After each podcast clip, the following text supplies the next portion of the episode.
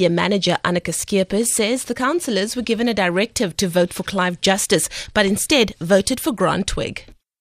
When electing leadership positions, the party has uh, an objective in mind, and it is up to the party to then choose a candidate based on that, who they believe or who it believes is best placed to fulfill that mandate.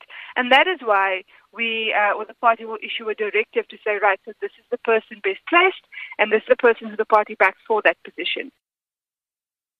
President Jacob Zuma says it will be difficult to overcome poverty, inequality, and unemployment if South Africans continue to fight amongst themselves.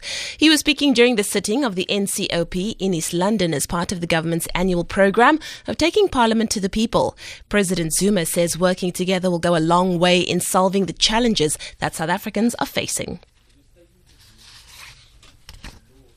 To achieve the country's true potential, we need to spend less time on political squabbles and dedicate more effort to working and building our country together.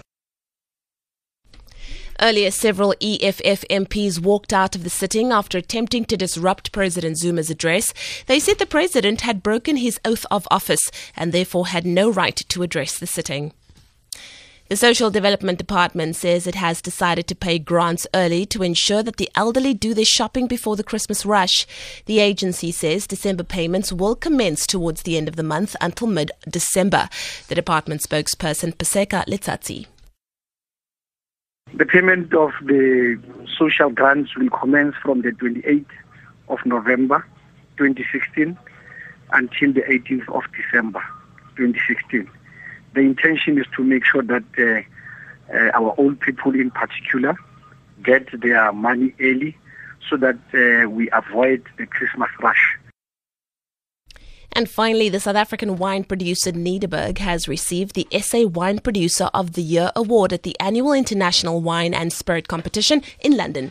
The Paarl Winery won gold for their Private Bin Eminence 2007 and 2012, and their Nederburg Al Edelkeur 2009 and 2005.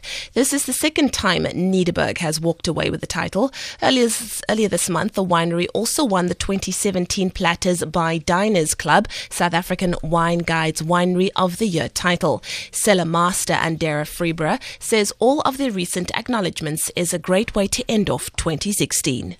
For Good Hope FM News, I'm Leanne Williams.